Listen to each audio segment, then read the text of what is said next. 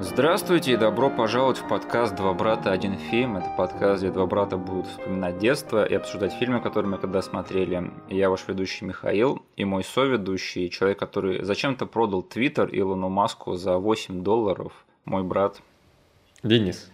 Пожалуйста, поставьте нам лайки везде, где можете, и все отсылки, которые будут вам непонятно, будут прописаны в описании к этому эпизоду на YouTube.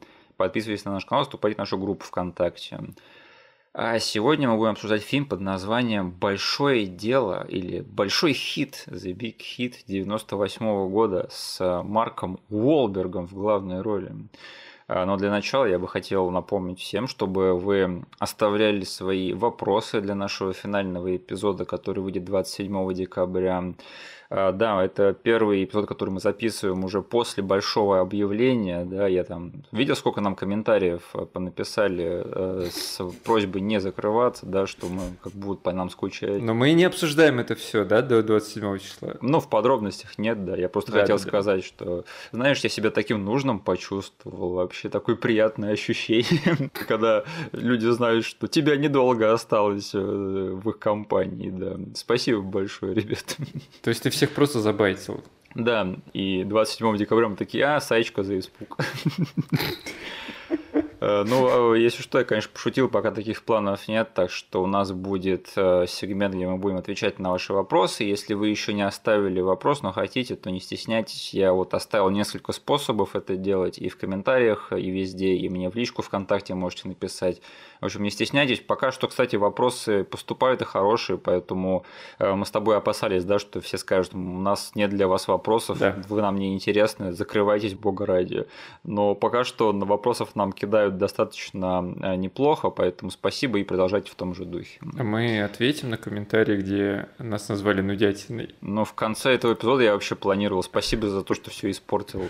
Извини, да. перенеси это все магии монтажа в самый конец. Знаешь, вот что бывает, когда ты берешь на себя функцию главного да ведущего в этом подкасте. Ты сам меня втащил в это все своей движухой про комменты, про вопросы. Денис, ты лучше не шути со мной на этом эпизоде, хорошо? Мы с тобой посмотрели фильм с Марком Волбергом. Да, да, да. Если ты будешь забирать у меня звание ведущего, я тебе выпишу сэндвич мирового класса из костяшек своих пальцев, понятно? Чувак, кажется, я нашел трансформера, окей? А ты смотришь антураж, нет? Обязательно посмотри антураж, чувак, я продюсирую этот сериал, окей? И передай привет своей маме от меня.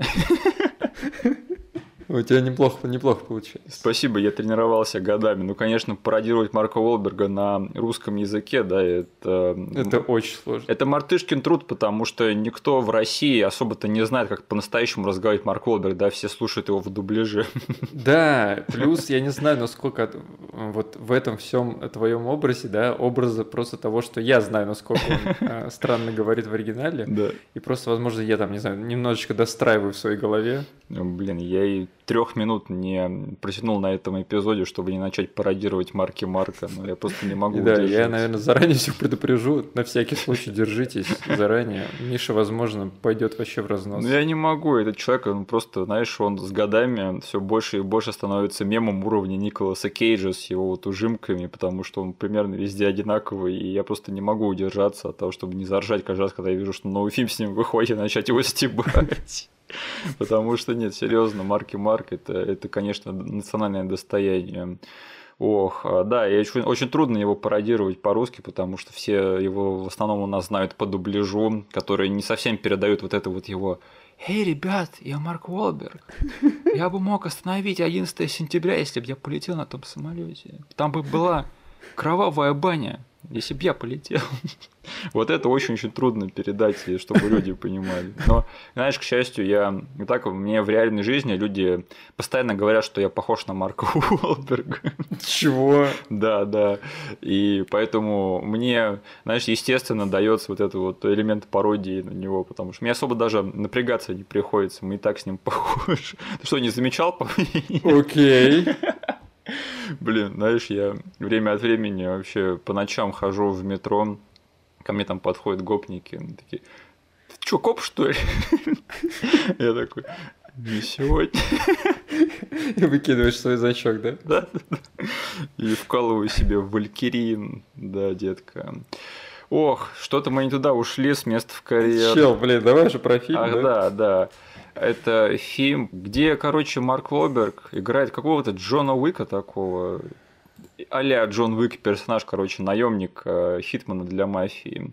Но вот в чем твист. Э, это супер крутой Хитман, у которого все хорошо с тем, чтобы убивать людей, но о, у него проблемы с самооценкой, да, и с самоуверенностью, потому что с него пьют соки э, целых две его девушки, то есть, точнее, его невеста и одна его любовница, и все коллеги по хитмановскому заработку тоже пьют с него соки, и вообще его никто не уважает, и у него вообще явные проблемы с какой-то сам самооценкой и с тем, чтобы уметь не нравиться другим людям. Вот что интересно. Я так и mm-hmm. не понял, какое, какое именно это расстройство его мучает, но вот такой вот персонаж, да. И, конечно же, именно этот персонаж он э, попадет в криминальный сыр-бор, да, когда его коллеги э, похитят э, крестную дочь его босса и повесят это на него. В общем, тут очень хитросплетенный сюжет на первый взгляд.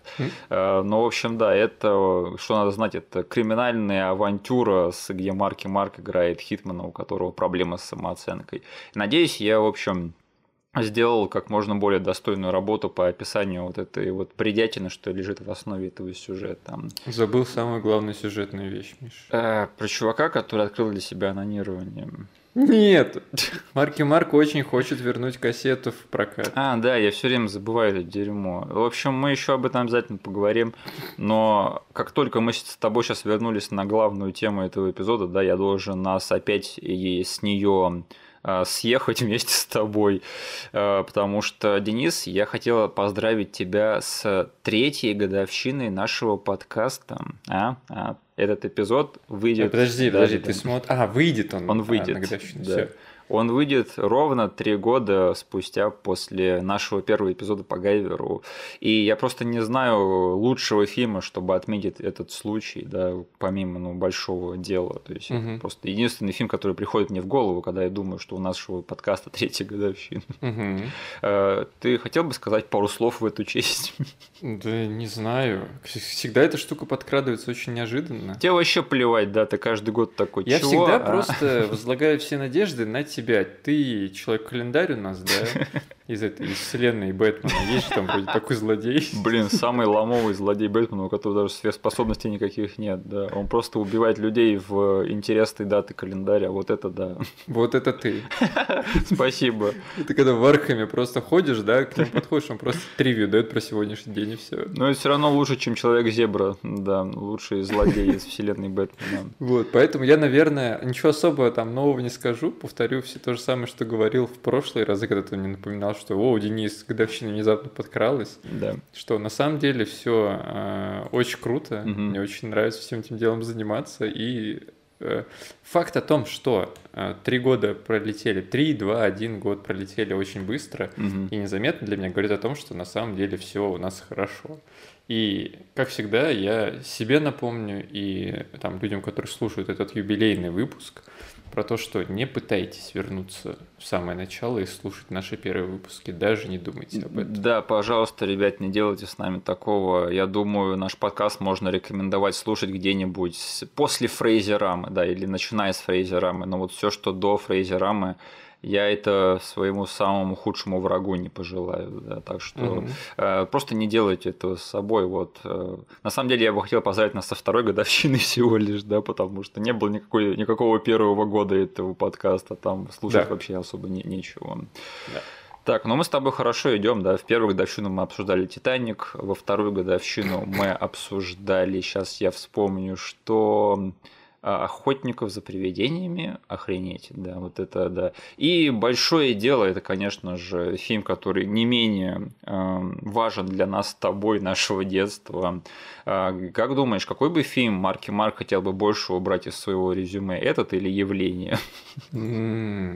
Это нам предстоит выяснить, Миша, с тобой. Я думаю, все таки «Явление», потому что «Большое дело» не так хорошо помнит, как этот фильм. Да, мне кажется, просто про «Большое дело» никто не знает. Вот именно, да. А вот про эти деревья, да, которые убивают всех своим газом, вот это дерьмо не забывается. А, я помню, что мы большое дело, в отличие от явления, которое я смотрел в кино, я посмотрел э, с тобой его на прокатной кассете, и я был просто в восторге от этого фильма потому что он был, знаешь, смешной, он был экшоновый, это был криминальный фильм. И я потом помню, что даже думал о том, чтобы попросить э, вас оставить его, то есть на совсем, то есть не возвращать в прокат, там пойти выкупить эту кассету. Mm-hmm. Да, но я так и не решился, хотя фильм мне понравился. И впоследствии это был, знаешь, такой достаточно неуловимый фильм, потому что его трудно было поймать по телеку, но мне всегда хотелось, то есть мне всегда хотелось вот пойти посмотреть, что это был за фильм, где там чувак со школьницей убегал от какого-то безумного азиата и пытался вернуть эм, кассету в прокат. Что это было за кино, я хочу его пересмотреть. И мне удалось это сделать уже много-много лет спустя, когда я уже остался наедине с интернетом, и я был в шоке, когда узнал, что оказывается тот чувак, это был Марк Уолберг, да, вот угу. для меня э, вообще, кто такой Марк Уолберг, доходил довольно трудно, потому что потом был коррупционер, потом была планета обезьян, и я уже где-то, не знаю, во времена, наверное, отступников понял для себя, кто такой все таки Марк и Марк Уолберг, да. Э, Денис, скажи, какая у тебя история с этим фильмом? А, я помню, как мы взяли в прокат. Да. А ты помнишь, почему? Подожди. Я вообще не могу представить, что нас привлекло в этом фильме. У меня есть, типа, история, которая у меня вот в памяти отложилась, но ты, возможно, сейчас скажешь, правдивая она или нет. Может быть, я сам все это придумал. Давай. Короче, мы ходили в прокат в одно место к своему дилеру, да, угу. и э, были сезоны насыщенные на фильмы. К дилеру кассеты, не к другому дилеру. Да, да, конечно, конечно. VHS дилеру, да. Вот.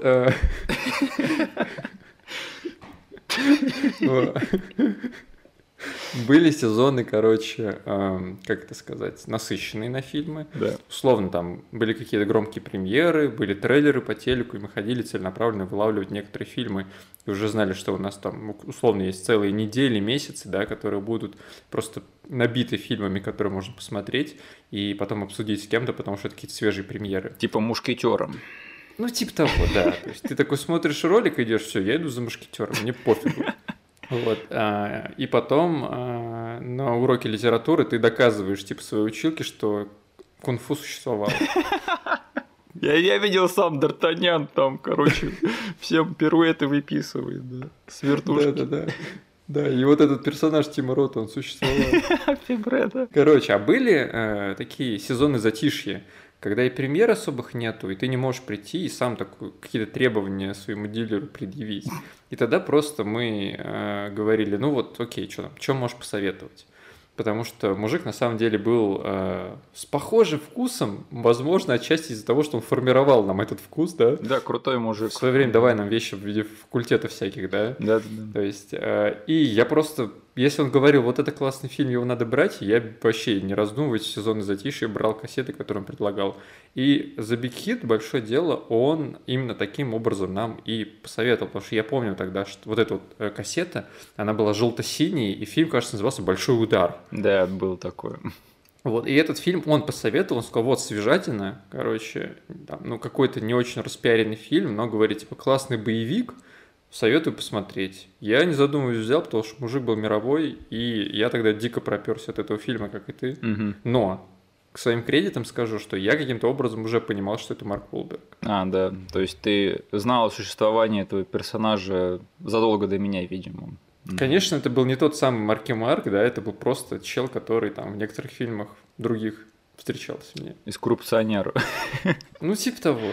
Кстати, про коррупционера. Знаешь, у нас э, была на одной кассете э, ну, реклама с коррупционером, да, и реклама с Джеем и молчаливым Бобом наносит ответный удар. Да. Я помню, что наш дилер, он отговаривал нашу маму от того, чтобы брать Джей и Боба для нас с тобой.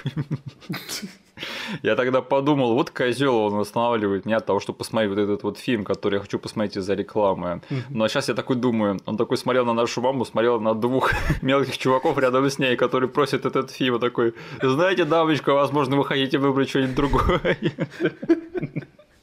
Причем он смотрит на одного мелкого, а на второго еще меньше. Да, да, да.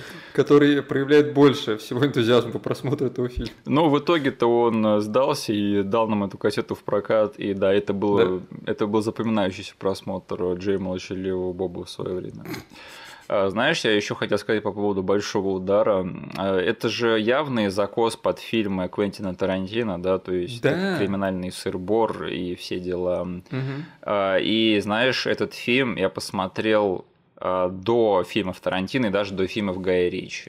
Mm. Так что для меня это, я помню прям четко вот это вот чувство, что это был первый раз в моей жизни, когда я насладился каким-то криминальным круговоротом в фильме. Mm-hmm. То есть, когда там кучка колоритных э, криминальных элементов, да, они все начинают рамсить из-за какого-то недопонимания, как часто бывает в фильмах Квентина Тарантино, ранних его фильмах, и как это бывает в фильмах Гая Ричи до сих пор, да, что очень грустно. И особенно я помню вот очень четко свои ощущения, когда я смотрел сцену обеда, когда там у всех а, пушки под столами, да, и все пытаются mm-hmm. притворяться, что они паиньки, потому что там приехали родители девушки Марка Уолберга. Я помню, что я сидел такой, смотрел, думал, блин, как это круто. То есть mm-hmm. тут происходит какая-то криминальная авантюра. Я прям получал экстаз именно от этого. Э, те же самые чувства, что я потом испытывал в намного большей степени при просмотре там криминального чтива, бешеных псов, дайката, деньги, два ствола. Угу. Поэтому для меня этот фильм в этом плане очень-очень важен. А, я не знаю, был ли ты насмотрен в этом плане больше меня на тот момент, или все-таки для тебя тоже это было в новинку? Блин, ну у меня с хронологией событий всегда проблемы, но, mm. блин, я, наверное, склонюсь к твоей версии, потому mm-hmm. что, ну, Вряд ли я посмотрел Тарантино хм. и Гая Ричи в отрыве от тебя. Угу. Мне кажется, мы с тобой плюс-минус в одно и то же время все это посмотрели. Учитывая, даже если бы я посмотрел без тебя, я бы, наверное, сразу же тебе пропиарил этот фильм, и мы бы с тобой сели смотреть. Не знаю. Поэтому окей, наверное, давай запишем его и в мои первые криминально-авантюристские фильмы. Вот. Ну, для меня точно такое было. Я помню, что эти чувства, они для меня в каком-то, знаешь, таком своем личном сундучке э, приятных воспоминаний из детства, да. Вот это особенно сцена на обеде, да, где у всех пушки под столами. Я, кстати, вспомнил еще фильм, благодаря которому я знал Марки Марка уже в момент просмотра «Большого удара». «Ночи в стиле буги». Не-не-не, ничего такого. Я помню, что этот чел, который а, примерно в то же время он мелькал в рекламах некоторых фильмов, которые я не смотрел, угу. которые не могли ничего из этого сделать, потому что тогда же «Три короля» примерно выходили, «Коррупционер» тот же мелькал, и там вот эти все трейлеры, где это э, его лицо типа мелькало. «Идеальный шторм», я помню, тоже рекламился как типа супер крутой фильм с этими, с большими компьютерными волнами. Да-да-да. Вот. Но фишка в том, что в детстве я даже не один раз каким-то образом по телеку посмотрел фильм «Человек эпохи Возрождения». О, Просто, да, именно из этого фильма я знал, кто такой Марк Уолберг. Ну, у него там роль такая третьестепенная, он там мелькает да? просто в классе, который ведет Дэнни Дэвид. Да. Окей, я думал, ты ведешь к страху с э, Рис Уизерспун. Это бы я еще понял, но «Человек эпохи Возрождения». Это, это было для меня потом уже постфактум открытием, что тот криповый бойфренд – это Марки Марк. Фак е, тот фильм рулит. Марки Марк в роли сталкера, который докапывается до Риз Уизерспун. Блин, а я его со времен СТС так и не пересматривал. Чувак, Алиса Милана и Риз Уизаут Ферспун. Их преследует Марки Марк. Как это можно не, не смотреть сейчас? А, блин, знаешь, просто для меня Марки Марк, он открылся как-то в одностороннем порядке, а этот фильм а, «Большой удар» тоже в одностороннем. И я просто очень поздно сложил эти два слагаемых. То есть у меня вообще как-то не мачилось то, что именно Марки Марк был в том фильме долгое время. Не знаю, что самое такое было. Mm. А, слушай, оказывается, у нас тут на этом эпизоде неофициальное продолжение Уэслипедии, да, я вот этого не ожидал. Че? Ну, ты не заметил имя Уэсли Снайпса в продюсерах сейчас э, в О. титрах? Серьезно? Да, да, то есть этот фильм, его а, производили через компанию Amen-Ra Films, то есть это кинокомпания Уэсли Снайпса. Вот где я видел это, это же да. Э, студия, которая мелькала на титрах Блейда. Они спродюсировали всех трех Блейдов и искусство войны, которое мы тоже обозревали в рамках Уэслипедии не так давно. И э, если что, это Джон Ву тоже же подсобил им в производстве. Я не знаю, заметил ли ты его имя в, в титрах? Джона Ву я знал mm-hmm. еще со времен, когда кассету они брали, потому что на кассету они вынесли Да-да-да. Но это интересно, да, что вот такие имена вроде бы многообещающие. И забавно, что оба они прикрепили свои имена, но непосредственно участие никак не приняли. То есть Снайпс не снялся, да, а Ву не снял этот фильм. Да? Они такие, ну, пускай вот это будет что-то здесь в сторонке от нас, да, поможем этому произвестись, но если это провалится, то мы тут ни при чем, да, мы тут, мы тут просто только продюсеры, вот и все. Да, быстренько потом под ковер это все смести и забыть. Да, потому что снял фильм э, какой-то чел по имени Кирк Вон, э, он снимал раньше боевики в Гонконге, что в принципе видно по большому делу. Он э, чем он заслужил шанс снять кино в Америке, историю умалчиваю, я не знаю, можно только строить догадки, он был хорошим другом Джона Ву, скорее всего, вот и все. Но слушай, э, Марки Марк, конечно, интересен в этом фильме, потому что это его чуть ли не первая роль сразу после «Ночей в стиле буги». Это фильм, который всех заставил серьезно относиться к актеру Марку Уолбергу. И то есть он сразу же захотел себя зарекомендовать как экшен-звезда и убить все эти очки уважения, что он заработал. Угу. И на него тут может быть и смешно смотреть, но в итоге-то он своего добился, да, потому что, не знаю, как ты, но я вот до сих пор не смотрел Uncharted, но этот фильм упорно показывают у нас в кинотеатрах с февраля аж. Видимо, такой хороший фильм. Да, так что Марк Волберг, из него экшн-звезда в итоге получилось. То есть это чуть ли его не вот первый такой поток в эту сторону, поэтому ну, для него все сложилось хорошо, потому что, мне кажется, боевик с Марком Волбергом это уже стал таким же ежегодно мемом, как новый боевик с Лимом Нисом каким-нибудь, да, то есть он угу. потихонечку склонился вот в эту сторону. И я думаю, что лет через 10, когда Марки Марк уже совсем будет похож на а, старого парня Марка, у нас тоже будет каждый год вот реально боевики с Марком Волбергом, как с Лимом Нисоном. Кто-то каждый год будет у него там дочку похищать или машину угонять, он всем будет идти навешивать чисто по-бостонски. А, ну, в общем, фильм большой хит, он в итоге не стал большим хитом. Да, не получилось, тут как назовешь лодку, так она и плывет, да? Ну, он свои деньги отбил и даже сумел не окончательно похоронить карьеру Марки Марка, Потому что, если честно, на него не такие уж и большие деньги-то и выделили, да, то есть у него бюджет всего 13 лимонов. Угу. И надо отдать должное этому фильму, он выглядит подороже, вот честно. Я думал, что у него, ну, бюджет, наверное, Лимонов 30-40 должен быть по тем меркам. Да. А тут, в принципе, экшена довольно-таки много. И актерский состав довольно-таки богат на знакомые рожи. Поэтому я, на самом деле, был впечатлен, что они сняли это всего за 13 лимонов. А, ну что ж, Денис, а, я не знаю, как тебе, но по мне так этот фильм это та еще ахинея. Но я даже не знаю, заслуживает ли он серьезной критики какой-то, потому что этот фильм, опять же, он не слишком серьезно к себе относится. Я не знаю, до него докапываться сейчас. Я себя как-то неуютно буду чувствовать, если я это буду делать. Но тем не менее, мне интересно, как тебе, я не знаю, ты пересматривал этот фильм за вот все эти года или э, это первый раз, когда ты его смотришь? Я помню, я его на дачу как-то привозил. Короче, этот фильм, я был на самом деле вот одержимым в детстве, потому что, ну, сама история, да, его появления, какая-то неизвестная фигня, которую там из-под полы достали, о которой знаю только я. Она там условно, мы уже с тобой докопались до того, что это была наша первая криминально-авантюрная картина. Да. И она прям в нужное время, в нужном месте появилась, а, и я был, не знаю, таким... Я очень горд был э, тому, что посмотрел этот фильм, и никто больше о нем не знает. Э, ни по телеку не, по, не показывали, ни один канал его на постоянку не закупил. Поэтому, э, когда условно там в отношениях каждой пары наступает один момент, когда ты начинаешь быть таким впаривальщиком, э, и ты должен точно пропиарить все свои любимые фильмы или как бы фильмы, которыми ты как-то гордишься, что ты их смотрел и любишь, своей второй половинки. Ага. И у нас тоже с супругой был такой период, и список был довольно большой, и этот фильм реально затесался в этот список, потому что он вот э, такие воспоминания у меня вызывал. А, окей. Поэтому mm-hmm. я этот фильм э, пересмотрел в относительно осознанном возрасте, когда пытался его пропиарить своей супруге. И поэтому для меня сейчас как бы сюрпризов никаких не было. Я еще тогда понял, что, а, блин, окей, это просто... Я посмотрел этот фильм э, немножечко раньше всех других картин, и это сделал ему большой комплимент. Да. Но вся вот эта ностальгическая движуха, она до сих пор заставляет меня получить удовольствие от этого просмотра. э, несмотря на то, что я согласен с тобой, что это полнейшая химия, что это просто такой капустник винегрет, сделанный, как бы, не знаю, вот реально э, кучу продюсеров, набрали просто рандомных каких-то там сценаристов, режиссеров, операторов, да? Да. Там реально посмотришь какие-то челы, которые больше нигде не всплывали, либо всплывали в чем-то раньше. Я, блин, когда гуглил режиссера этого фильма, да, ты сказал, что он, типа, снимал э, гонконгские боевики. Но, во-первых, эти были, это были гонконгские боевики такого, ну, да, даже не второго, третьего эшелона.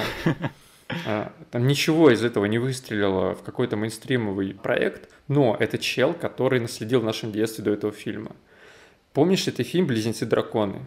«Близнецы-драконы» с Джеки Чаном? Да. Ну да, конечно. Там есть помню. один из э, боссов мафии, которого зовут Бешеный Бык. Да. Он, короче, по сюжету этого фильма... Ё, там... почему я это не доресешь?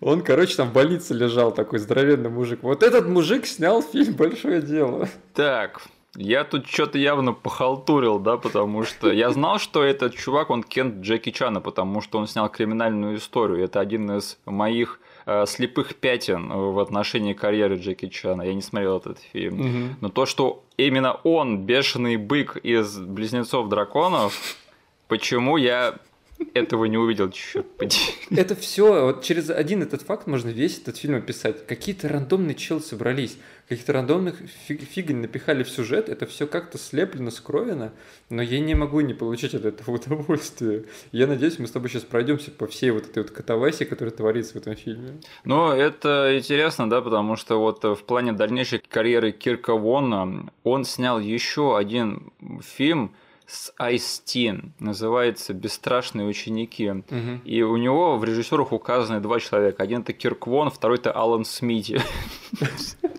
Что это за фильм такой, что Кирк Вон захотел от него отказаться, да, потому что если кто-то не знает, Алан Смити – это псевдоним, который режиссеры лепят, когда они хотят отказаться от своих фильмов. Окей, хорошо. Что это за чувак такой? Не, бешеный бык, он видим... Чёртов бешеный бык. Это остался гребаный бешеный бык, да. Не, этот, близнецы дракона, это, конечно... Кажется, я понял, один брат умеет драться, а другой нет. Кажется, мне достался поец. Так, возвращаясь к большому делу, а, если что, у меня тоже был момент, когда я переоткрыл для себя этот фильм, да, и тогда-то он мне понравился. И вот до сих пор у меня, в принципе, было такое постыдно удовольственное положительное отношение к этому фильму, да. Э, но я не знаю, может быть, с последнего просмотра я, я как-то изменился, либо, может быть, я не в настроении был, но сейчас я достаточно быстро устал от этого фильма и от вообще всего, что в нем происходит. Mm-hmm.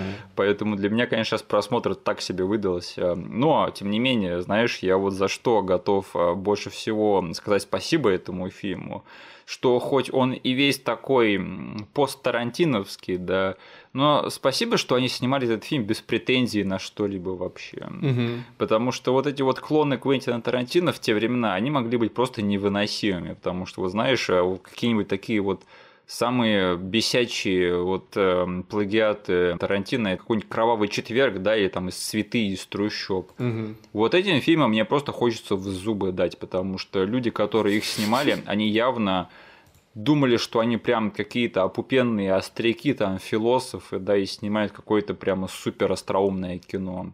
Хотя они снимали абсолютную банальщину. А вот большое дело, оно как бы пытается делать то же самое, что Тарантино, но оно явно валяет дурака, да. И оно знает, что это трэш-версия того же самого. И слава богу, потому что от этого у меня зубы сводят далеко не так, как от э, людей, которые и фильмов, которые думают, что они так же хороши, как то, что делал Квентин Тарантино, в то время как они делают полнейшую ахинею ту же самую. Так что да, э, но вот опять же, я все равно быстро довольно-таки устал от э, градуса туристики в большом деле. То есть они, возможно, даже немножечко переборщили с тем, чтобы не относиться к себе серьезно. И у меня через какое-то время просто начал уже подбешивать все, что тут происходит. Э, все персонажи ведут себя как персонажи мультфильмов. Там одна отсылка к поп-культуре на другой, причем вставлена там коряво, да, там вот момент, когда они там говорят, говори мне правду, чувак, и там один из персонажей высовывается из машины говорит, You can't handle the truth, да, то есть ты не сможешь справиться с правдой. Такой, да. мы знаем, ребят, есть фильм «Несколько хороших парней» с Томом Крузом. Это фраза оттуда. Это не так делается отсылка к поп-культуре, хорошо? Это не так происходит. Слушай, ты думаешь, э, этот бешеный бык вообще понимал хоть что-то, что в сценарии происходит по части отсылок? Мне кажется, он просто снимал, что мы говорили. Это вот сцена, да, где похищенная заложница читает записку, да, да написанную да, да. коряво. Это там также актеры, наверное, с бешеным быком разговаривают. Типа, что он тут понаписал, блин? Что вообще происходит? Один миллион долларов, что? Ну просто там, ну, надо сказать все-таки, что сценаристом этого фильма выступает человек, который написал за свою карьеру три фильма. Я видел это дерьмо, да. Один из них «Большое дело», а последний фильм 2009 года «Драконий жемчуг. Эволюция» — это вот та самая помойная экранизация Драгонбола. О, да. Я, кстати, знаю даже его второй фильм «Любовь и пули». Он как-то мне попадался по телеку, это та еще трешовина. Но да, вот эта вот карьера, конечно, большое дело. Э, боевик с Энтони Тричем Крисом и «Драконий жемчуг. Эволюции», тот самый Драгонбол. Карьера сценариста в Голливуде — это просто такие американские горки, да, иногда. Я даже даже не знаю, у кого смешнее карьеры, у сценаристов или у операторов, да, потому что на карьеры некоторых операторов посмотришь, они там такие разномастные проекты снимают, что вот э, реально очень трудно над этим не ржать иногда. Угу. Ну, слушай, в плане сценариста я, кстати, хотел поговорить, потому что, я так понимаю, вот этот фильм, наверное, начался с того, что сценаристу этого фильма показалась гениальная затея, да, сделать фильм про крутого хитмана, у которого проблемы с самооценкой. Наверное. И он, наверное, написал э, криминальный круговорот вокруг вот этой вот одной затеи. Ну что, Денис, оценил сейчас э, всю вот эту вот, весь этот замут? Да вообще. Почему-то, на самом деле, я вот эту штуку вообще не уловил в детстве. Да. А, но сейчас она как бы, не знаю, сразу с первых нот бьет тебя, не знаю, кулаком в лицо и говорит, смотри, ты будешь полтора часа наблюдать вот одну вот эту концепцию. Блин, я не знаю, как ты, я просто не фанат э, Марка Уолберга в роли слюнтяя. Вот каждый раз, когда да. он играет Салагу, он мне вообще не нравится, да. В детстве я запомнил, что этот чел, он был крутым от начала до конца. Каким образом я задницей посмотрел фильме, не уловил все это дело, но реально Марк Уолберг у нас здесь играет чела, которого абьюзят и используют просто все, кто на экране появляется рядом с ним. Я вот это вообще не выкупаю, потому что я знаю, какой Марк Лоберг в реальной жизни, и я знаю, каких э, людей ему больше идет играть. Да? Вот я, когда он играет слюнтяев в Салак, и когда он играет обычных людей, это вот так себе получается. Но когда он играет борзых мужиков из Бостона, вот это весело, конечно. И сейчас, конечно, оглядываться на Марки Марка именно в таком амплуа, не знаю, как-то кринжово, если честно. Я э, не сильно наслаждаюсь им вот именно в этом фильме. Угу. Э, ну и вообще сценарий этого фильма это, конечно, мой самый большой WTF э, из моих впечатлений. То есть я просто... Я не знаю, как это объяснить, кроме как начать перечислять некоторые самые возмутительные моменты из этого фильма. То есть начнем с того, что как этот фильм нам представляет такой, знаешь, средний бытовой день из жизни наемного убийцы в самом начале. Mm-hmm. То есть они там идут и устраивают теракт прямо в черте города. Пытаюсь убить одного криминального босса. Взрывают отель. Да, и то есть это нам показывает так, как будто бы они каждый день этим занимаются. Они там в какую-то свою качалку ходят, да, у них там свои шкафчики. И типа они каждый день куда-то ходят, устраивают такие теракты. Такой, чего вообще? Это едва ли оказывает какой-то эффект вот на мир внутри фильма. То есть хотя бы, не знаю, там невеста Марки Марка такая пришла бы и ему сказала, эй, слышал, там отель взорвали прямо посреди города, нет? Вот это жесть. Нас там 11 сентября устроили, нет? Ничего такого хорошо. А, и знаешь, вот это вот эм, степень степень гомоэротики в этих сценах в качалке, О, это, да. это просто зашкаливает все разумные пределы. Они там стоят такие все мокрые, голые, с голыми задницами. Накачанные все. И обсуждают сикспеки друг друга. Ты помнишь, э, ты, наверное, досмотрел же «Филадельфия всегда солнечно» до серии, где они делали ремейк «Смертельного оружия». Конечно. Помнишь, там была сцена в душе, да, где-то крупными да, планами да, да. показывали мокрые задницы просто ради этого. Вот реально у меня такие флешбеки были, что тут реально мужская нагота ради мужской ноготы. Это просто, особенно, знаешь, такой гипермускулинный фильм, чисто пацанский. Здесь такой показывает, это вообще великолепно. Я не знаю, я ничего не мог с собой поделать. Э, я уже настолько деформирован, что я вот от всего этого дела не кринжуюсь, а просто наслаждаюсь э, всем этим делом, потому что оно настолько сделано как-то...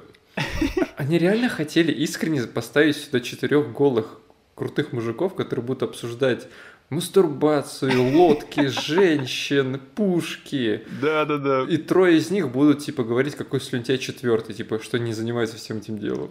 Просто, опять же, у этого фильма ироничный настрой, но вот это, именно конкретно этот момент, он не считывается как ироничный, что они там голые стоят и вот говорят да. на, на пацанские темы. Это как будто не, бы не, искренне не. все сделано. Да. Вообще вот вся, э, не знаю, фишка этого фильма, да, что вот тут такое несоответствие в плане того, что этот фильм пытается быть таким хиповым и юморным и комедийным, да, но в то же время то, что он впаривает тебе на серьезных щах, это считывается очень-очень фальшиво и очень-очень банально.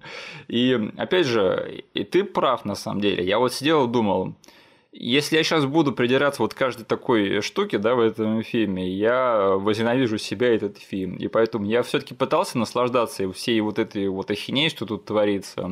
Но в некоторых моментах это просто было too much, понимаешь? Угу. Too much по части там кривляний, по части несерьезности, по части халтурной постановки местами. И Э, честно, было довольно-таки трудно сейчас проникнуться этим фильмом вообще в целом. Я просто вот опять же продолжаю моменты, которые меня возмутили в этом фильме. Вот эта интросцена, да, где нам особо вообще без истеблишингов кадров показывают, вообще без всего. Просто как два чувака приезжают на не знаю, это даже не стоянка, они просто встречаются на машинах друг с другом, и один отдает другому два мешка мусорных, в которых лежит расчлененный труп и типа, эй, ты можешь от меня, за меня избавиться от него. Вот это так было странно, на самом деле. Я вообще забыл, что это херня есть в этом фильме, что он так начинается. Я так подумал, вот это способ завоевать, во-первых, симпатию зрителя, да, меня, и способ вообще заставить наслаждаться этим фильмом всем в целом. Я такой, стоп, это как-то вообще не мачится с тем, как я ранее запомнил этот фильм. То есть, что происходит? Тут расселенные трупы есть, какого хрена вообще? У тебя сейчас не было вот такого диссонанса именно от того, как этот фильм начинается? Слушай, на самом деле в фоне каким-то образом меня еще в детстве это все коробило, угу. потому что этот фильм, он, ну, как бы местами чисто комедийный, я там просто и, и мультяшный даже иногда, да. откровенно мультяшный. Да. Но вот эта вот чернуха, да, с тем, что они могут... Там есть два момента, которые с детства не запомнились. Вот эта вот штука с трупами в мешках, потому что они возятся с ними потом где-то еще полфильма. Да. Из них там кровь течет, а нам показывают откровенно там отрезанные ноги, руки, которые Марки Марк там из э, ванны в душевую кабину перекидывает. Есть типа момент, когда они там убивают двух чуваков и их в багажник запихивают. Да. Вот. Я помню, что такого, такого рода чернуха меня в детстве немножечко выбрасывал, но я тогда это списывал на то, что это типа новый вид кинематографа, к которому я не готов. Это для взрослых кино, да, я такого еще не понимаю. Типа, да, смешивай несмешиваемое, и тогда будет круто. Я думал, ладно, типа, надо просто стиснуть зубы и терпеть. И поэтому уже в дальнейшем пересмотре я был плюс-минус к этому готов. А я знаю второй момент, кажется. Это когда Циско убивает этого хакера. Да, да. Ну, то есть они, не знаю, в некоторых моментах оно превращается в какую-то оду насилию, да? Да. И, и, и какой-то жестокости. Поэтому не знаю. Вот кажется, что в эти моменты Гаковский режиссер там флешбэчился к себе на родину, оказывался там вот вокруг этих странных, э, серьезных, суровых полицейских э, криминальных картин, которые он снимал. Да-да-да. И такой, если я сейчас убиваю чувака, которого надо убить, я его убью, блин, так, что потом его будут э, конечности таскать по всему фильму. Ну, если кто не в курсе, да, я так думаю, что многие не в курсе, потому что кто смотрел этот фильм, то я не понимаю. Э, там есть момент, когда главный злодей, он открывается, да, что именно он похитил э, крестную дочь своего босса, и они находят его подельника, да, и чтобы скрыть да. Э, свое участие, он решает убить своего подельника, такого молодого парничку-хакера, да, которого до этого он, типа, был его подопечным. Да. И там такой момент снят, не знаю, такой натуристичной манере, где он там прямо ему берет нож, вкалывает в грудь и там его держат. Э, я не знаю, это опять же так немного не соответствует всему остальному тону этого фильма. Не в хорошем смысле, да, то есть это не так, что тебя этот фильм удивляет на этом моменте, а то, что такой, это как-то как-то не органично смотрятся друг с другом. Я до сих пор не понимаю, почему такого рода вещи для меня работают сейчас, знаешь, в плане того, что я как-то удивляюсь, изумляюсь всему этому делу, да, как бы просто тому коктейлю, который вот мне преподнесли. Угу. Я просто сижу и весь фильм думаю, господи, как вообще звезды сошлись, что вот это все этот фильм залетело в таком виде, в котором есть, и как это все как бы в одну картину полуторачасовую замутилось. Ну, я-то, в принципе, понимаю, как. То есть, они пытались сделать то же самое, что я извиняюсь, что я так часто упоминаю его в этом эпизоде, да, но уж mm-hmm. фильм такой. Они явно пытались сделать то же самое, что и Квентин Тарантино в криминальном чтиве, да. Mm-hmm. Но вот это вот очень-очень большая разница в очень-очень э, тонкой э, перемешке ингредиентов, когда вот у него Тарантино, да. он может органично впихнуть какую-то чернуху да, в свой фильм, потому что у него все сделано на таком э, высочайшем уровне. И когда ты видишь, что этот какой-то трешак пытается делать то же самое в своей трешовой манере, это работает уже не так хорошо, и тебя это отталкивает, наоборот, тем, что это так показано. Да, причем, чтобы подчеркнуть разницу, да, вот по спектру того, что иногда фильм может быть довольно жестоким, а иногда может быть мультяшным, просто чтобы подчеркнуть мультяшность. Вещь, которую я только сейчас на этом просмотре заметил, в этом фильме реально есть звук зажевывающейся пластинки на моменте, когда заканчивается шутка. Я не шучу. А, да, я это отметил. То есть это реально вот как будто бы вы слушаете какое-то радио или подкаст, да, и там челы после шутки какой-то там вставляют оп-оп-оп, а здесь как бы вот эта пластинка, когда шкрябают, вот я сижу, думаю, это реально вот фильм, который начинается с членового тела, сейчас мне вот одну из шуток подчеркнули музыкальным вот этим вот ключом. А, а, чтобы это вы поняли, он услышал не то, что ожидал услышать. Это смешно, ребят. А? А? Поняли? Ну, я говорю, я сижу и думаю, господи, насколько это странно, я все равно получаю удовольствие от этой фигни. Боже, Денис, таких как ты французы называют лезен компитон. Да нет, я самый благодарный зритель. Опять же, далее, очень важная сюжетная линия. Чувак, который только что открыл для себя анонизм. Обожаю эту сюжетную линию. Вот, знаешь, те, кто снимал этот фильм, тоже ее обожают. Они, наверное, посчитают, что это прям гениальная задумка. Они столько экранного времени посвящают именно вот этому персонажу и все, все его вот сюжетные линии, что это прям, да, знаешь, это начинается такой думаешь, ладно, это, это не смешно, это как-то тупо, надеюсь, они это закончат. Они потом продолжают, это такой, окей, это закончится или нет. Потом они продолжают с этим, я такой, да боже мой, сколько можно? И потом они еще добавляют на эту тему, такой, ладно, вы выиграли, вы, короче, вы отстояли существование этой сюжетной линии в конце концов, да. Потому что вот эта вот тема, она же даже на сюжет влияет, потому что этот персонаж, он потом отваливается из всего, что происходит, потому что ему надо срочно поехать домой и заняться тем, чем он любит заниматься. То есть, если кто не понимает, там есть персонаж, который вот сколько ему, лет по 30 уже, и он только сейчас да. понял, что, оказывается, можно себя удовлетворять, то есть э, в одностороннем порядке, да, что да. не обязательно прибегать к услугам женщин. Да, и да, да опять же, то, как много информации и как много времени посвящено именно этому, это прям, прям не знаю, зашкаливает просто все разумные пределы. Причем у меня есть история насчет этой сюжетной линии. Так, я уже хочу это послушать. Короче, я не знаю, возможно, она какой-то эффект э, имеет вот во, все, во всем моем отношении к этой истории, потому что, как бы, ты сказал, да, они там немножечко перебарщивают со всем этим делом, это как бы все имеет эффект такой затянувшейся шутки. Но я сразу, типа, с порога тебе сказал, что я обожаю эту сюжетную линию, потому что, когда мы с тобой посмотрели этот фильм а, в детстве на кассете, я как бы как и подобается, пошел в школу делиться тем, что я э, нарыл какое-то редкое прикольное дерьмецо, надо его посмотреть. И один из моих дружбанов, э, типа, пошел, последовал моему совету, и мы как бы оказались по итогу вдвоем только в классе, кто смотрел этот фильм. И эта линия вот с этим мужиком, она очень сильная, запала в душу моему другу. Причем с какой стороны? С очень интересной. Он, как, это, как он это описал, он был поражен количеству и э, разнообразию эспандеров, которые использует этот мужик. Типа, не знаю, был ли, это, был ли это эфемизм или была ли это какая-то скрытая метафора, но он преподнес мне именно так. Типа, он говорит, а ты видел, блин, вот помнишь этого чувака классный чел? Да, блин, ну такие классные спандеры, они все такие разные. Я говорю, а помнишь вот этот спандер веселый, с которым он убегал из страны, когда он, типа, звонил Мелвину, там, перед тем, как на самолет сесть, у него был очень смешной спандер, там такая э, железная рамка и пять этих пружин. Вот классный спандер был. Я, я не вру, это реально все случилось. Я тогда, блин, круто. Вот я тебе посоветовал фильм, а все, что ты из него вынес, это, блин, чел с прикольными эспандерами ручными. Эспандер это такая хреновина, которой ты упражняешь свои руки, да? Да, да, ну это именно предплечье и кисть. То есть э, он для себя подчеркнул интересную информацию, да? из этого фильма. Что надо делать, да? Блин, а ты потом, когда ходил в прокат, ты там не видел в порно-отсеке его фотку, да, клиенты года?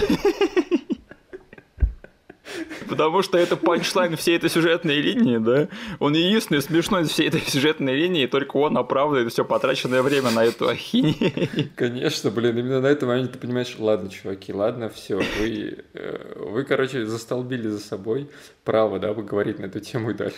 Потому что, опять же, если кто не понимает, э, финальная драка в этом фильме, она происходит в видеопрокате, куда Марки Марк пытается всю дорогу вернуть э, кассету с Кинг-Конг жив. И во время драки он и главный злодей вдруг на секунду останавливаются, потому что они замечают э, постер со своим дружбаном, да, который вот хвастается тем, что он много анонирует. В порно-отсеке, где висит его фотка и написано «Клиент года». Вот это смешно, вот это смешно. Но все, что ведет к этому, это не смешно, это мучительно. У них там один видеопрокат на весь город, что ли, что вообще происходит? Как это могло случиться? Ой, бедный Буким Вудбайн, вот серьезно, он очень хороший актер, и видеть, с чего ему приходилось начинать, это, конечно, очень-очень стыдно. Еще намного стыднее, чем видеть Марки Марка в этом фильме.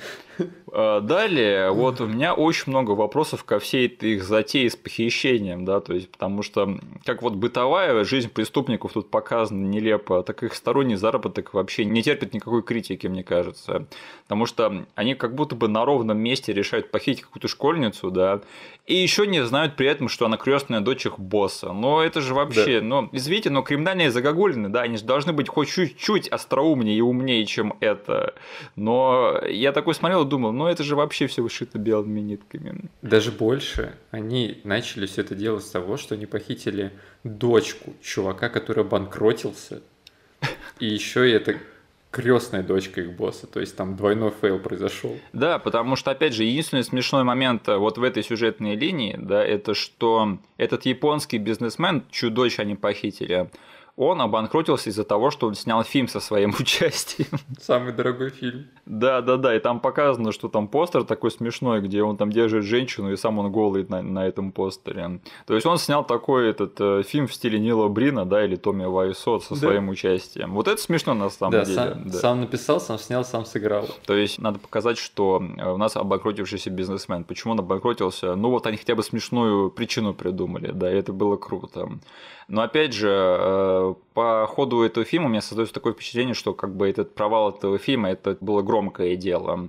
И эти чуваки не знают, что вот этот бизнесмен только что снял этот фильм, обанкротился из-за этого, и что у него нет денег, чтобы выкупить свою дочку. Типа, да? ну, кому? Но меня как-то надо все таки больше убедить в том, что у вас тут э, криминальный круговорот происходит. Ну, тут как-то совсем все несерьезно было сделано. Ну, не знаю, возможно, я слишком докапываюсь до всего этого, но мне было, конечно, очень трудно сейчас выкупить всю криминальную интригу сейчас. Да, ты, по сути, ну, блин, можно относиться с двух сторон, потому что, с одной стороны, ты прав, вся вот эта движуха, она ну, там очень нелепо вставлена, да, ну реально, самый дорогой фильм, типа, бизнесмен снимает фильм, который проваливается, банкротит его и челы, которые там на минутку каким-то образом взорвали отель и вышли сухими из воды от всего этого дела, да, спланировали эту операцию. Так они так каждый день делают, Денис. Что? Да, умудрились, типа, пропустить все это дело мимо ушей и вот так вот зафакапиться на следующем деле.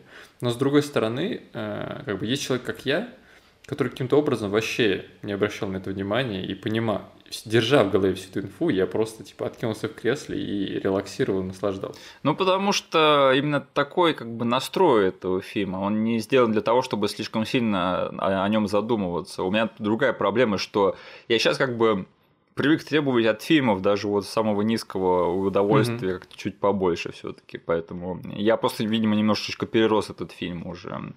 И еще э, Марк Вольберг вот мутит по ходу э, фильма э, с этой вот заложницей, да, у него единственные нормальные романтические отношения налаживаются только с ней, потому что обе его партнерши, вот эта невеста и э, любовница, они просто пьют с него соки и вообще его абьюзят. И Марк Волберг мутит со школьницей в этом фильме, я все правильно помню. Она студентка. А, студентка. То есть она была недавно школьницей, все понятно. Да, причем там даже, даже в фактах на кинопоиске написано, что сценарист изначально хотел сделать ее школьницей. Но они решили не делать такую рисковую э, ставку и все-таки сделали из нее студентку. Знаешь, э, студии не всегда неправы, все-таки, когда они вмешиваются в дела фильмейкеров, да. Иногда фильмейкерам реально надо дать по голове и сказать, эй, ты что делаешь вообще? Ты дурак, что ли? Я вам так скажу, да. Если к вашему фильму сценарист драконьего жемчуга хочет вставить, как 30-летний мужик встречается с школьницей, задумайтесь, того ли мужика вы наняли.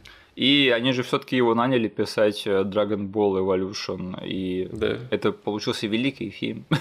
все же хорошо было с этим фильмом, да, я все правильно помню. Это был хит, который изменил вообще отношение к экранизации аниме на все времена. Конечно. Ох, э, знаешь, и в плане вот этой вот сюжетной линии, где они похищают эту школьницу, я помню, как в детстве мы смотрели этот фильм, и ты э, смеялся над вот этой сценой, да, где она читает криво написанную записку, и там да. «Заплати за меня один миллион долларов. Да. И потом ты также хихикал на сцене с антиопределителем, да, где они там показывают, да. что у нас есть один антиопределитель, а тут есть анти-антиопределитель. А в конце концов они находят похитителей анти-анти-антиопределителем. Я помню, я вот э, смотрел этот фильм с тобой, ты хихикал над этими моментами, я такой смотрел на тебя и думал, ну раз мой старший брат считает, что это круто и смешно, я тоже буду так считать, как настоящий пацан. Так что да, Денис, ты для меня был знаком качества и твой смех а, в этом плане. Ну, я рад это слышать. Просмотры фильмов в твоей компании, они от этого делали только лучше, да, особенно если ты находил их смешными, да. Да, потому что фигню с антиопределительную я просто несу с собой по жизни. А, она на самом деле смешная, да, потому что я сейчас даже раскусил, как это в оригинале это все делается, что у них там да. написано Бастер, Anti-Buster, Anti-Anti, Anti-Buster. Вот это прикольно на самом деле. Да. А, Денис, как тебе экшен в этом фильме? А, к моему удивлению, оказалось, что в этом фильме, по сути, два с половиной экшен момента. Ну вот это вот э, перестрелка в начале, в начале. Потом ужин, который плавно перетекает в погоню и побегушки по лесу, и все. Ну вот тут есть э, большая порция фильма, да, которая после экшен-пролога и до да. вот этого третьего акта с ужином. То есть вот это все пространство фильма заполняют не экшен-сцены, вот скажем так. Да. Угу. Ну, а то, что есть, э, тебя сейчас впечатлило? Слушай, оно какое-то немножечко странное, потому что еще по первой сцене понятно, что туда напихали Марк Уолберга, который брейкдансит и стреляет во всех вокруг. Я только хотел сказать, да, то есть вот э, тут есть какая-то претензия на что-то не голливудское, отдадим должное. Типа да, есть Марк Уолберг, который на тросе спускается вниз, прыгает как на банже вверх э, вниз и стреляет по всем.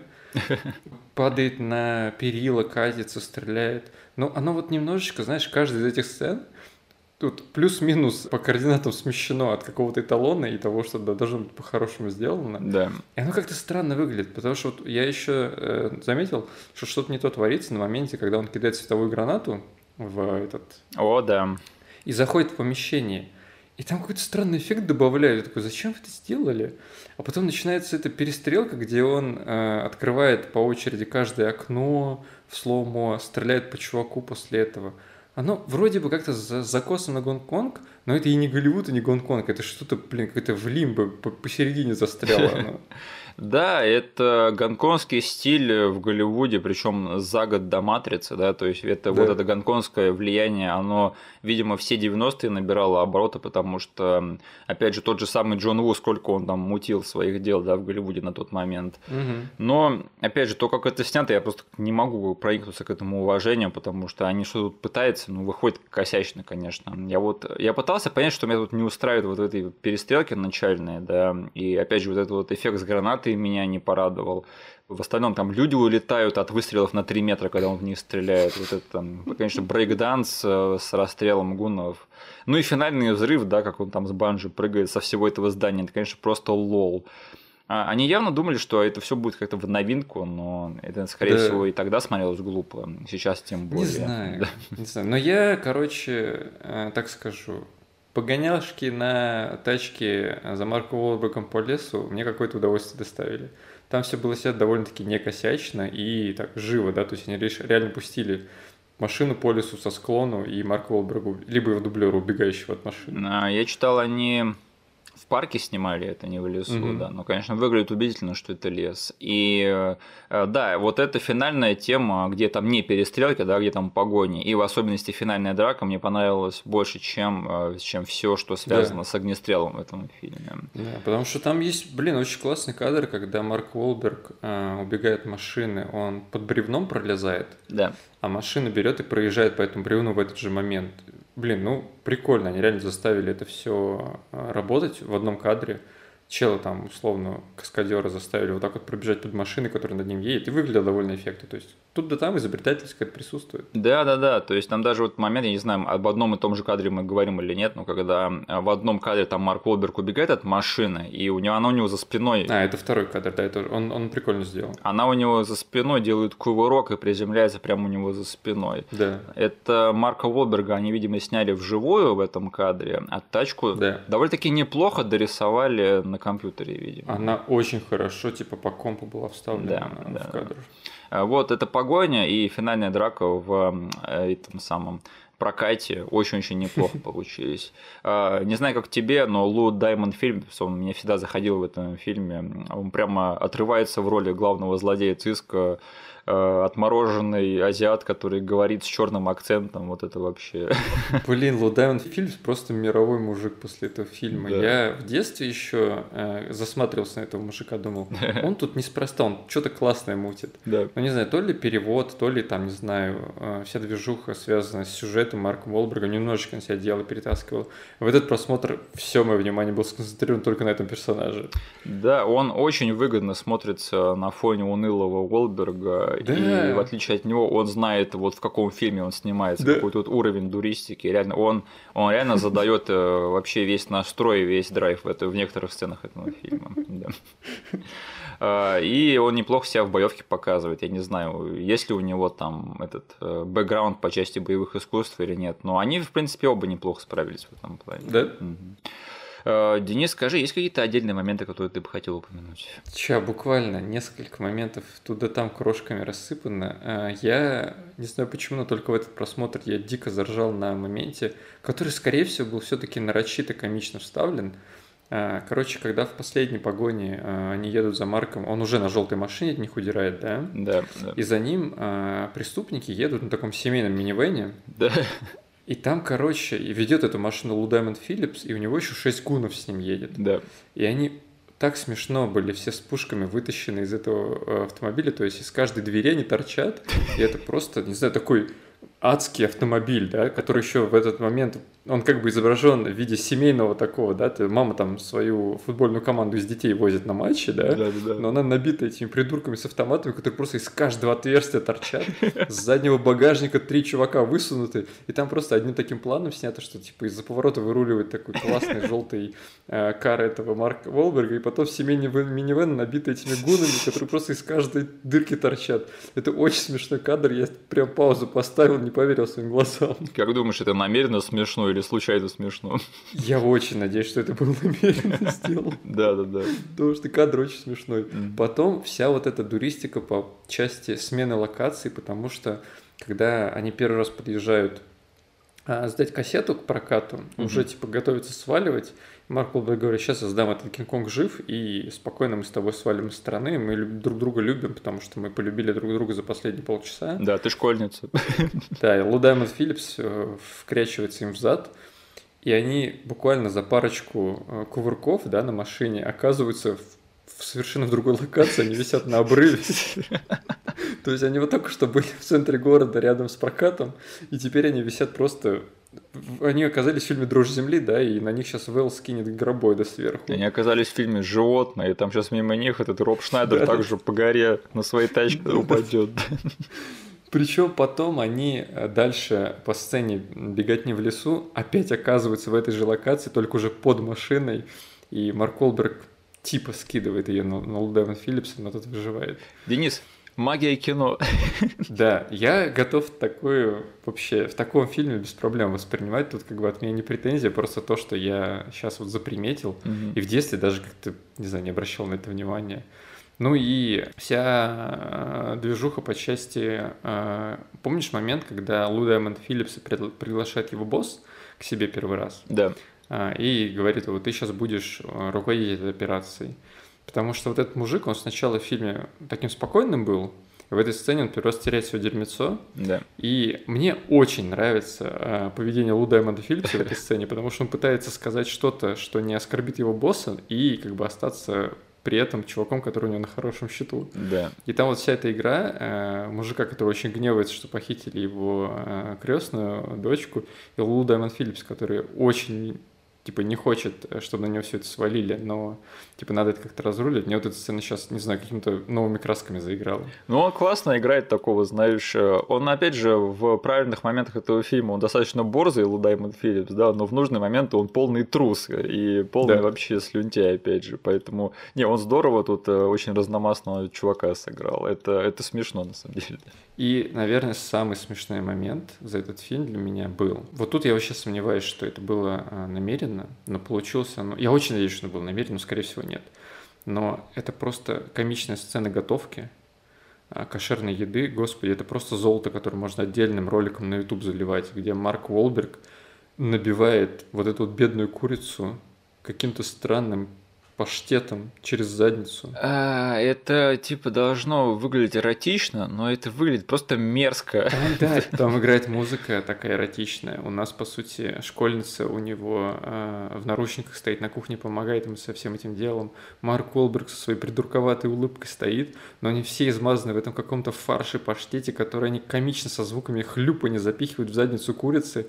И что происходит? Я не могу, я получаю удовольствие какое-то комичное от всего этого дела. То есть, знаешь, это вот уже на грани какого-то best of the worst случается. Да, да. Потому что это все перетекает потом к какой-то комичной сцене, когда он ее горячим а он соусом ее обливает и начинает вытирать ее э, коленки. С ноги, с коленки, да. То есть у нее это... там из-под юбки якобы вытекает что-то красное, блин. Я такой, господи, это настолько плохо, что уже хорошо. Я, я считаю, что это было сделано серьезным лицом. Я считаю, mm-hmm. что это. Так от этого да. он еще круче становится. Да, но я не могу как бы ржать над этим, что типа, о, это они такие классную сцену такую сняли, да, что как бы они над этим сами смеялись. Нет, это они сделали реально серьезные рожи, чтобы показать, как у этих двоих их завязывается стальгольский синдром, да, со школьницей, господи. На моменте запихивания фарша в курицу. В курицу, вот прямо туда, вот в это место, да, в эту дырку, боже мой, это, это полный кринж, конечно. Я вот, я смотрел этот момент, я просто скучал, если честно, я даже не мог смеяться, я такой, боже мой, вот это, вот это ерунда полнейшая. А, что-нибудь еще? Ну, по актерам ты пройдешься сам, потому что у нас тут есть и Кристина Эпплгейт. Э, да, Кристина Эпплгейт, э, этот Элиот Голд, который да, да, да. отец э, Монники и Роса из «Друзей». Да. Да тут на самом деле интересный состав. Я просто хотел сказать, что, во-первых, какого хрена Антонио Сабато младший, он на всех постерах этого фильма и вообще как будто бы один из главных звезд всего этого дела. Во-первых, он не такой известный актер. А во-вторых, у него тут кумулятивно, наверное, две минуты экранного времени. Че он забыл на, на всех постерах? Может, ты мне объяснишь? Ну да, я тоже э, сейчас наконец-таки для себя понял, что из этой э, банды из четырех мужиков, тут по сути разборка между двумя по большому счету. Да. Есть мужик, затянувшийся шуткой с панчлайном в конце, и Антонио Сабат младший, который в самом начале бегает с ними по отелю, и просто исчезает до конца фильма. Я не знаю, может быть, он был другом продюсера какого-нибудь, что его в этот фильм запихали, но я никогда не понимал, что он тут делает в этом фильме. Мне кажется, им нужно было четыре э, мускулистых мужика для той сцены в раздевалке. Все. А, да-да-да-да-да, то есть три смотрелось бы не так хорошо. Ну да. А, ну я не знаю, узнал ли ты этого прокатчика из этого фильма? Конечно, узнал, это, причем... Да-да-да. Я так горд, что я э, вот это все сопоставил расставил эти линии и догадался, кто он такой, еще до того, как я гуглил в интернете его. Это же, как его, Мертон из э, Томми Оборотня. Да? Того самого... Стоп, его... Да, его звали Мертон, я, я его правильно помню. Да? Мертон Джей Динго. Блин, я обожаю Мертона из Томми Оборотни, и самого Томми Оборотня я обожаю. Я, кстати, еще, кажется, в детстве просек, что это именно он был, и э, всегда болел за этого актера, за Дэнни Смита. Угу. Э, да, он особо больше нигде не мелькал, но я всегда рад его видеть, хотя бы здесь, да, потому что он тут играет такого, знаешь, просто, наверное, И в этом мультяшном фильме, который набит мультяшными персонажами, он играет самого мультяшного, такого дико манерного хозяина видеопроката. Угу. И, конечно, вот эти две с половиной минуты, что ему отдали в этом фильме, он просто из них выжил все, что мог своей актерской игрой. Причем, да, я читал, э, что они изначально хотели его за кадровым голосом делать. Да, да, да. То есть, что Марк Уолберг звонит этот чел и просто в трубке голос. Но этот чел его так отыгрывал, что они решили снять с ним футаж. Я их полностью понимаю, потому что если бы я увидел, как этот чел кривляется, я бы тоже такой, так, срочно ему больше сцен прописать. Да. Блин, Томми Оборотень, вот это была хер херня, да, конечно. Так, что-нибудь еще? А, ну и благодаря этому фильму я в какое-то время очень хотел посмотреть фильм «Кинг-Конг жив», потому что про этот фильм я узнал только... Про существование «Кинг-Конг жив» я узнал только от «Большого дела». Знаешь, я почему-то в детстве, у меня такое сложилось впечатление, что они говорят про ту часть э, Кинг-Конга, я еще не сказал чужого, господи. А, извините, я не отошел от последней недели еще. У меня было такое ощущение, что они говорят про ту часть Кинг-Конга, где снималась Линда Хэмилтон, да. которую я в детстве смотрел. Но это был сын Конга, а это Кинг-Конг да. жив, который я не знаю вообще, что тут происходит. Да, и я когда посмотрел по итогу Кинг-Конг жив, я был очень разочарован. Я думаю, блин, и вот ради этого фильма э, Марки Марк рисковал свою жизнь. Ты посмотрел Кинг-Конг жив? Да. Ты сейчас стебешься. Не, я смотрел. И фишка в том, что, э, смотри, Кинг-Конг жив – это реально фильм, в котором снималась Линда Хэмилтон, чувак. Что, прости? Я думал, она снималась в сыне Конга. Не. А Кинг-Конг жив это что? А, и я все перепутал. Да. Подожди, сын Конга это вообще старый фильм 30-х годов. Да. А Кинг-Конг жив это тот, который я все-таки смотрел в детстве. Да. Где, где Кинг-Конга клонируют, кажется. Да. И там Линда Хэмилтон снимается. Да. А, так я все-таки смотрел Кинг-Конг жив. Охренеть. Видишь? Да, Линда Хэмилтон здесь снимал. Блин. У меня просто Кинг-Конг на самом деле в башке очень жестко э, запутался в один момент, потому что я знал, что есть супер древний Кинг-Конг черно-белый, но потом каким-то образом я по телеку посмотрел фильм, пропустил начало, но там было все, что тебе говорит о том, что я Кинг-Конг. И там все эти сюжетные тропы были. И это, оказывается, фильм был 76 -го года с Джеффом Бриджесом. Это главный Кинг-Конг моего детства, если что. Вот, и я думал, что окей, но но это же не может быть Кинг-Конг, потому что Кинг-Конг это черно-белая вот эта вот срань, да, где эти, где эти куклы типа бегают, а это не то. Здесь есть цвет, и он в конце типа на башне близнецы залезает. Да, да, да. Это, наверное, что-то другое. Потом вышел Джо Янг, и я подумал, три обезьяны существуют, окей. А потом я посмотрел, Кинг-Конг жив, и вообще нифига не понял. А я в детстве думал, ну да, есть классический фильм про Кинг-Конга, он там залезает на башню близнецы, а потом такой, стоп, они про какой-то другой Кинг-Конг, который, который лезет на этот, и там он еще черно-белый весь, и вообще его невозможно смотреть. Я такой, нет, вы не правы. Классический Кинг-Конг это 76 -го года с Джеффом Бриджесом. Да? да. Ох, ох уж эти Кинг-Конга. Слушай, а почему все так не любят Кинг-Конга Питера Джексона? А, я не знаю, слушай, я его как-то не пересматривал с тех пор, но когда он вышел, он был довольно-таки большим событием для меня лично. Я прям обожаю это кино, серьезно. Чуть ли не меньше, чем все, всех «Властелинов колец». Блин, этот фильм реально недооценен, его хейтят вообще на ровном месте. Его очень любят э, поносить за спецэффекты в некоторых сценах. Но у него хорошие спецэффекты. Не знаю, для 2005 года там все очень достаточно неплохо. Ладно, для другого эпизода разговор. А еще что-нибудь нет? Или переходим к вердикту? Да, наверное. Ну, я просто скажу одним, одной фразой, что сцена с ужином, она все-таки какое-то удовольствие мне доставляет, и как в детстве доставляла, потому что вот этот вот э, отец, который, набухавшись, начинает э, выплескивать свое дерьмецо в пассивно-агрессивном э, виде на всю свою семью. И эта фраза, что его жена после стольких операций стала выглядеть... Как же он там сказал, блин? Как среднестатистическая обезьяна или что-то такое. Там, типа, в конце вот этот вот твист со словом обезьяна, он все ставит с ног на голову. Я сидел, просто хихикал сейчас в этот момент, когда он и дочке говорит, что она полнейшая голддиггер, и жене, что она тратит все бабло, которое он зарабатывает на пластику на себя. И говорит, Мелвин, святой человек, Человек, который сидит с обрезом под столом спрятан, беги от этих сумасшедших девиц, они тебя разденут полностью. Э, да, это, а потом он блюет на Лу Даймонда Филипп. Что очень-очень больно смотреть, да, потому что прикид у Лу Даймонда Филлипса в этом фильме просто обалденный. Да. У него вот этот пиджачок, брюки и вот эта вот непонятная футболка, майка с офигенным узором. Я вот в детстве смотрел, думал, это у него футболка или у него татухи такие крутые? Да, эта штука похожа, как будто, знаешь, у него цветные татухи. Я нигде больше такого прикида не видел, но Лу Даймонд Филлипс в этом фильме, он просто одет с иголочки. Реально, очень классно угу. выглядит. И у меня все. Будешь пересматривать большой хит?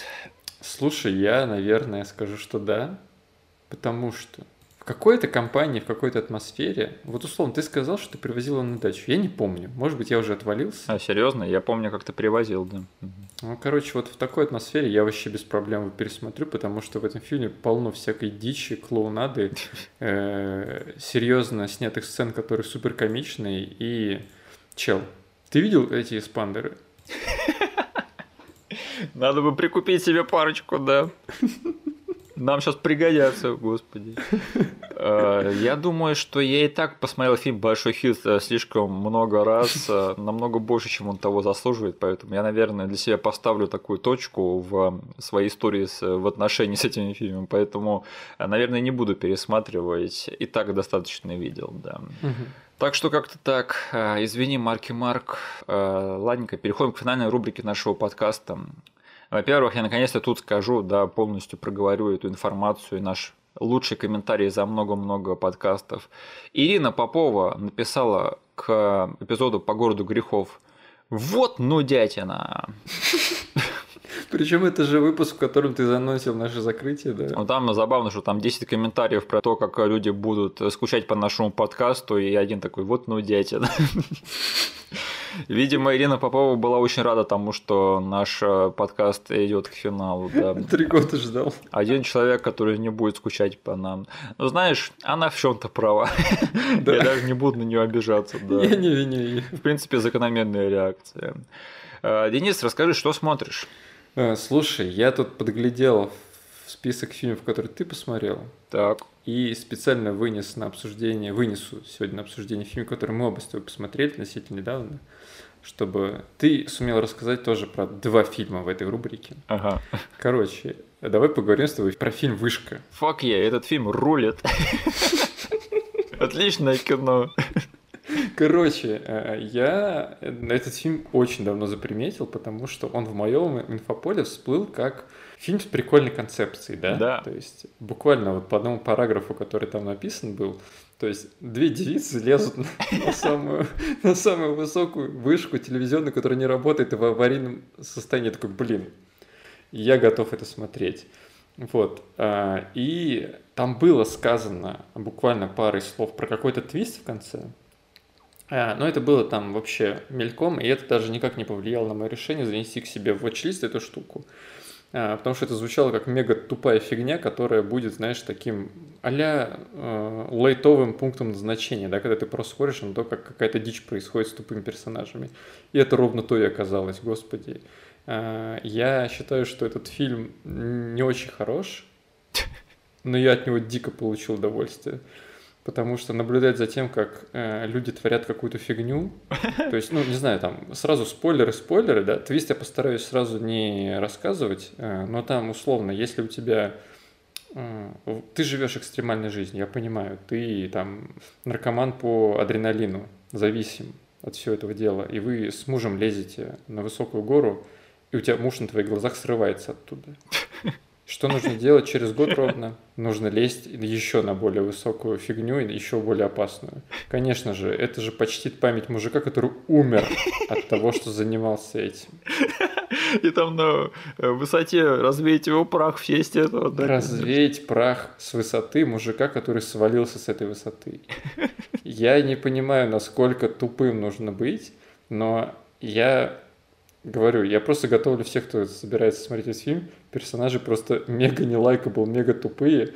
А еще добавляет соуса под все это дело, что ее подружка, она вот этот вот представитель там модного сословия, да, инфлюенсеры, ютуберы, стримеры, тиктокеры. Да, да, да.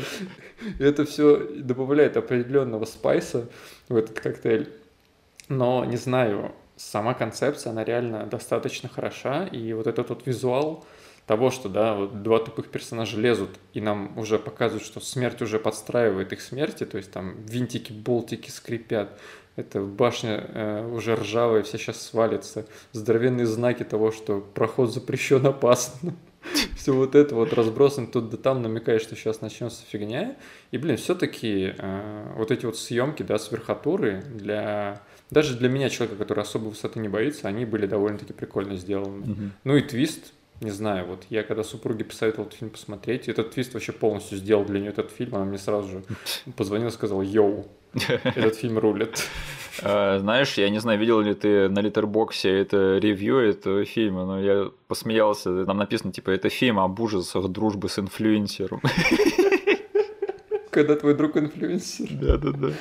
Э, не, я помню, я приметил этот фильм еще летом, когда он в кино шел, но я до него так не дошел, э, к сожалению. Хотя надо вообще было посмотреть на большом экране, было бы неплохо. Поэтому я думал, ну, посмотрю дома. И потом я увидел, что ты меня опередил, засранец. Я такой, э, надо срочно смотреть это кино. И знаешь, мне кажется, это не спойлер, мне кажется, это просто завязка сюжета. Без нее фильм не будет никто смотреть, что там две девчонки лезут на э, эту вышку, очень-очень высокую посреди пустыни, и у них отваливается лестница, и они там застревают. Что ты ржешь? Это вообще серьезная ситуация. Я вспоминаю весь этот фильм. Э, короче, я не знаю, смотрел ли ты фильм этот или нет, э, «Замерзший Frozen». Не, не смотрел. Про чуваков, которые сидят э, на как она называется, короче, они застревают фуникулер? на скамейке, Того? типа фуникулер, ага. но не как бы не такой, который не кабинка, а там просто это, скамейка. Скамейка, да, и они застревают тоже вот в э, парке, где там занимаются сноубордингом, да, и там mm сидят весь фильм, не знают, как спуститься и замерзают насмерть. Для меня The Fall, э, как он называется, вот эта вышка, это для меня такой духовный брат этого фильма, потому что я просто люблю смотреть как э, люди застревают в некоторых условиях угу. и просто там дохнут. Я не знаю, это у меня фетиш такой вот серьезно. Угу. Особенно Фрозу мне больше нравится, потому что у меня фетиш на смотреть на то, как люди замерзают до смерти в кино. Я не, я не знаю, я это обожаю. А, Фрозен нормальный фильм, да? Фрозен отличный фильм, вот серьезно. Я, я обожаю его пересматривать иногда прям в самую жесткую холодину у нас зимой. Это просто, я не знаю, какое-то безумное удовольствие больное испытываю, когда я смотрю это, это кино. И для меня вышка, оно пощекотало другой мой нерв, потому что я дико боюсь высоты. А-а-а. У меня начинает кружится голова, когда я нахожусь на большой высоте. И, боже мой, просмотр этого фильма для меня было настоящим испытанием, потому что я вот должен как бы этому фильму отдать э, должное в этом плане, что они очень здорово сняли и убедительно показали то, что они реально сидят на невдолбенной высоте там. Да. И для меня это очень сильно сыграло на руку, именно поэтому я так сильно насладился этим фильмом. То есть я особо не обращал там внимания на какие-то глупости, да, на то, что там персонажи бесячие. Они меня убедили в том, что там эти два персонажа застряли вот на такой верхотуре, и что это полный отстой. И на этом я готов сказать очень большое спасибо, потому что я реально сидел, я чувствовал себя в шкуре этих персонажей, потому что они очень классно сняли то, что они находятся на очень большой высоте. Да? Я просто не придирчив в этом плане к логике там персонажей и фильмов. Я не из тех людей, которые там, знаешь, которого теряют фильмы э, из-за глупости персонажей. Я считаю, что, в принципе, люди импульсивные существа, и смотреть на глупых персонажей зачастую даже интереснее, чем смотреть на умных персонажей. Угу. Особенно если ты Э, больной садист, э, который любит смотреть, как другие люди страдают из-за своей глупости, ну, как я, например, да.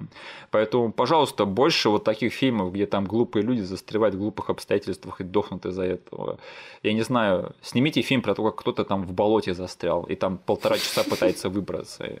Или, не знаю, какие-нибудь еще дурацкие условия можно придумать. Кто-нибудь там себя закрыл на балконе, вот и пытается выбраться из него, но стесняется пойти к соседям, да, потому что не хочет их беспокоить. Или там соседей нет дома, и он такой думает, мне садиться за взлом соседней квартиры или все таки сдохнуть на своем балконе.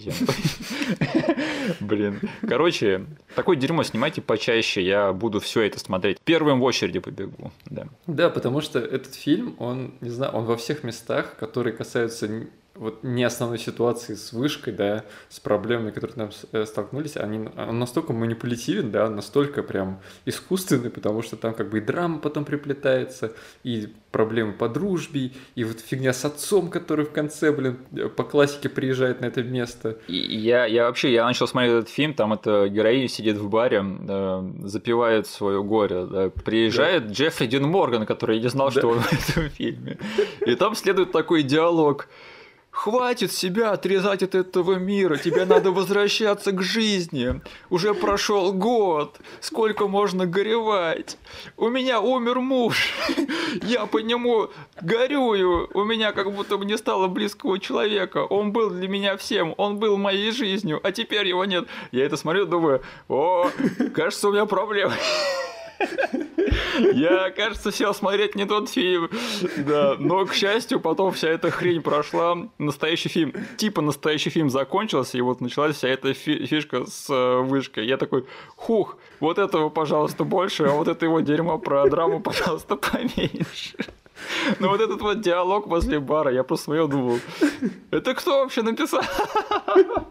Ох, э, да, так что, если начнете смотреть, вот главное, пересидите вот эти первые 10-15 минут, потому что там есть что пересидеть. Оно, оно окупится, скорее всего. Ты, кстати, заметил, как этот фильм э, очень интересно э, подал информацию о том, что прошел год. А, они в неделях показали это. Они сказали, 51 неделю спустя. Я нажал на стоп, открыл калькулятор у себя на телефоне разделил это на четыре такой, серьезно, прошел год, а она все еще тоскует по нему? Ну ладно, окей.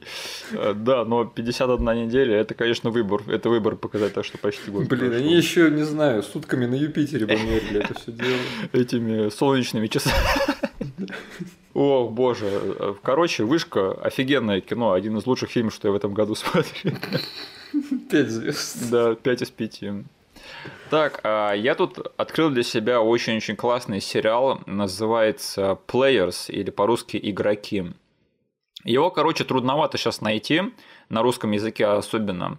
Но смотри, я сейчас опишу сюжет, если вам это покажется привлекательным, то я рекомендую ознакомиться. Я пока посмотрел всего половину, то есть до конца не досмотрел, но уже вообще втянулся на полную.